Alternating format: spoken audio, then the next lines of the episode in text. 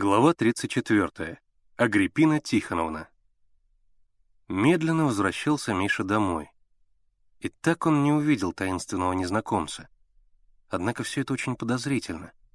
И ушел этот человек через черный ход. И старик вел себя как-то настороженно. И Борька жила сюда ходит. Уже подойдя к своему дому, Миша подумал о веере, и неожиданная мысль мелькнула вдруг в его мозгу — когда старик свернул веер, он стал подобен ножнам, и кольцо, как ободок. Неужели ножны? Взволнованный этой догадкой, он побежал разыскивать друзей. Он нашел их на квартире у Генки. Ребята сидели за столом. Слава линовал бумагу, а Генка что-то писал. Он с ногами забрался на стул и совсем почти лег на стол. Против них сидела Агриппина Тихоновна. На кончике ее носа были водружены очки в железной оправе. Она посмотрела поверх них на вошедшего в комнату Мишу. Потом снова начала диктовать, отодвигая от себя листок, который она держала высоко над столом на уровне глаз.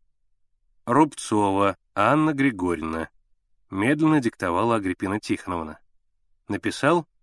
Аккуратней, аккуратней пиши, не торопись. Так. Семенова Евдокия Гавриловна. «Гляди, Миша!» — крикнул Генка. «У меня новая должность. Секретарь женотдела. Не вертись!» — прикрикнула Агриппина Тихоновна. «Весь лист измораешь». Миша заглянул через плечо Генки. Список работниц Навального цеха, окончивших школу ликвидации неграмотности. Против каждой фамилии стоял возраст. Моложе сорока лет не было никого. «Вертишься!» — продолжала ворчать Агриппина Тихоновна. Вон, Слава, как аккуратно рисует, а ты все вертишься. Ну? Написал Евдокию Гавриловну? Написал, написал, давайте дальше. И чего вы вздумали старушек учить? Агриппина Тихоновна пристально посмотрела на Генку. Как с чего? Ты это что, всерьез? Конечно, всерьез. Вот, он ткнул пером в список. Пятьдесят четыре года. Для чего ей грамота? «Вот ты какой, оказывается!» Медленно проговорила Агриппина Тихоновна и сняла очки. «Вот какой! А я и не знала!» «Чего? Чего вы?» — смутился Генка. «Вот оно что!» Снова проговорила Агриппина Тихоновна, продолжая пристально смотреть на Генку. «Тебе, значит, одному грамота. Я не... Не перебивай!»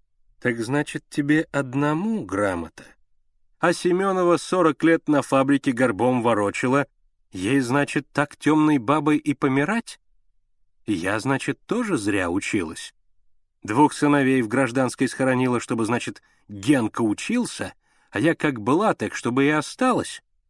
И вот Асафьеву из подвала в квартиру переселили тоже, выходит, зря. Могла бы и в подвале помереть, Шестьдесят ведь годов в нем прожила. Так, значит, по-твоему, а? Скажи». «Тетя!» — плачущим голосом закричал Генка. «Вы меня не поняли, я в шутку!» «Отлично поняла», — отрезала Агриппина Тихоновна. «Отлично, сударь мой, поняла. И не думала, не гадала, Геннадий, что ты такой. Не думала, что ты такое представление имеешь о рабочем человеке». «Тетя», упавшим голосом прошептал Генка, не поднимая глаз от стола. «Тетя, я не подумавши сказал. Ну, не подумал и сказал глупость». «То-то», — наставительно проговорила Агриппина Тихоновна. «А нужно думать. Слово «не воробей» вылетит, не поймаешь». Она тяжело поднялась со стула. «В другой раз думай.